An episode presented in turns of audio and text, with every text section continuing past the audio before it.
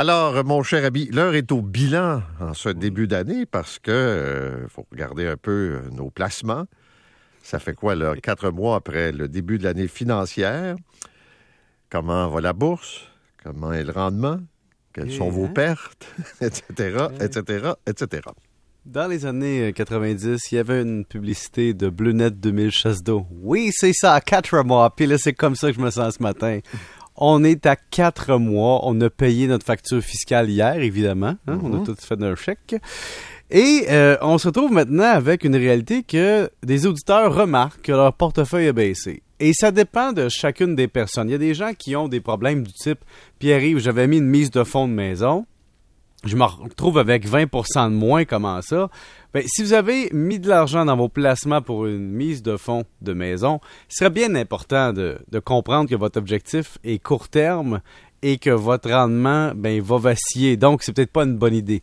Et quand on regarde les coupables, il y a deux coupables qui étaient insoupçonnés de certains investisseurs. Un, les obligations. Beaucoup de gens ont des portefeuilles équilibrés et se disent Pierre-Yves, j'ai un portefeuille équilibré, comment ça se fait? Que même si j'ai un portefeuille équilibré, un portefeuille prudent, j'ai perdu du rendement? Ben parce que vous aviez des obligations, puis les obligations ont, peut-être moins performé que prévu à cause évidemment de- des taux d'intérêt. Et du côté des technos, ben, vous avez reçu un coup de 2 par 4 en pleine face si vous étiez surpondéré en techno.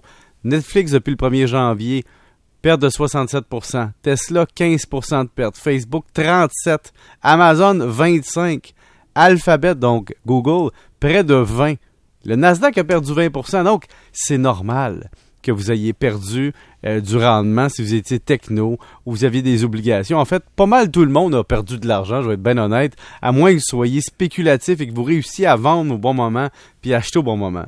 Maintenant, sur le côté macro puis micro, évidemment, il y, il y a plusieurs facteurs. Oui, il y a les taux d'intérêt, il y a l'inflation, il y a la fin des mesures interventionnistes qui ont été payantes pour les indices boursiers parce que les gens investissaient, disons, le- leur surplus de liquidité en bourse. T'as la guerre en Ukraine, puis présentement, ben, t'as un goulot d'étranglement dans la chaîne parce qu'en en Chine, ben, on n'a pas l'approvisionnement qu'on veut. Donc tout ça met une année négative dans la mire des investisseurs. Donc peut-être qu'en 2022, vous allez vous retrouver avec une année avec vos placements négatifs. Ça se peut.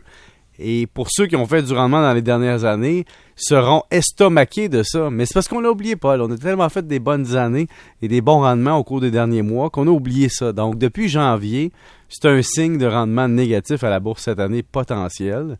Évidemment, il y a des secteurs moins touchés, comme les banques, par exemple. Prends la Banque Royale, a perdu juste 3,4% depuis le début de l'année, mais M. Trudeau, évidemment, est allé piger dans les bénéfices des banques au-dessus d'un milliard qui seront taxés davantage ou imposés davantage. Donc, tu vois, il y a ça. Puis cette année, on, voit un indice canadien qui, qui pourrait, disons, performer mieux par rapport à l'indice américain si on compare aux années passées où, par exemple, les indices américains ont très bien performé en, en 2021. Les gens qui trouvent ça, euh, en tout cas, je le vois de, par les courriels, qui trouvent ça particulièrement difficile, ce sont les gens qui sont à la retraite ou qui, euh, qu'on appelle des rentiers, là, puis qui dépendent des revenus de placement. Ils ont deux impacts. eux. D'un Euh, côté, ils ont l'inflation. Oui, c'est ça que j'allais te dire, ouais. Puis de l'autre côté, ben, ils ont leur placement. Puis tu es à un, un âge où tu veux commencer à prendre moins de risques. Donc, tu as des portefeuilles quand même équilibrés parce que tu te dis, on n'est plus le 65 ans d'il y a 30 ans. Tu sais, à l'époque des années 80, tu, tu prenais ta retraite à 65, puis tu avais une espérance de vie. Tu te dis, à 75, euh, 80, je vais être euh, passé de l'autre côté. Mais maintenant, des fois, tu as encore 20, 25 ans à planifier. Donc, tu prends un petit peu plus de risques que tu prenais à une autre époque pour être capable d'atteindre des rendements intéressants pour payer ta retraite. Puis là, tu te retrouves à voir ton capital fondre un peu et de l'autre côté, payer l'inflation. C'est sûr que ça fait mal. Entre-temps, tu as des nouvelles euh, de ce qui se passe chez Coca-Cola. Ouais, je regarde Coca-Cola. C'est un titre que, que j'aime bien. Pas en boire parce que c'est pas bon pour mon tour de taille, mais, pour le reste parce que Coca-Cola, depuis le début de l'année, a fait 7% Donc, dans tout ce brouhaha, dans toute cette folie où les gens perdent du rendement, ben, il y a Coke qui reste là. Puis, j'aime ça, Coke, pour une raison. Quand il y a une pandémie, c'est un peu comme la bière, pas une pandémie, mais tu sais que tu as une période inflationniste ou qu'il y a du chômage ou quoi que ce soit, les gens continuent à boire du Coke. Et Coke, c'est évidemment diversifié, mais quand tu regardes le prix que les actionnaires paient présentement pour Coke par rapport aux bénéfices, ben on est dans des ratios qui sont plus élevés que Facebook et semblables à Apple.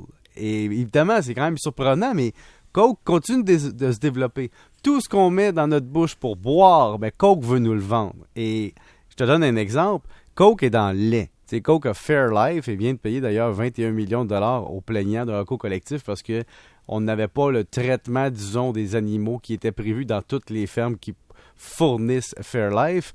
Et quand on regarde les marques, mais ça va de l'eau à Barks, hein, le soda racinette, à Body Armor, à Vitamin Water. Il y a, ton jus d'orange, ton eau de source, ton lait. Donc, Coke réussit à s'intégrer partout. Mais surtout, le modèle d'affaires de Coke, c'est acheter de l'espace tablette, acheter des restaurants, hein, dans le fond, le réseau de distribution, pas l'acheter, mais donner un prix pour que le restaurant prenne le Coke en fontaine, acheter l'espace tablette en dépanneur à l'épicerie pour que finalement, Coke fasse partie de ta vie, même quand tu penses qu'il fait pas partie de ta vie.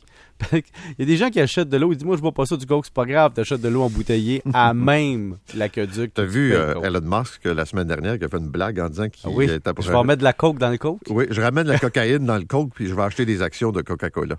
Ben écoute, puis tu vois, juste un petit tweet de même, ça peut influencer, mais quand on revient à la réalité, euh, il y a quand même une hausse de 16% au dernier trimestre des revenus de Coke. Donc, puis on nous dit, regardez, on fait 10,5 milliards de revenus, mais 2,8 milliards de bénéfices nets.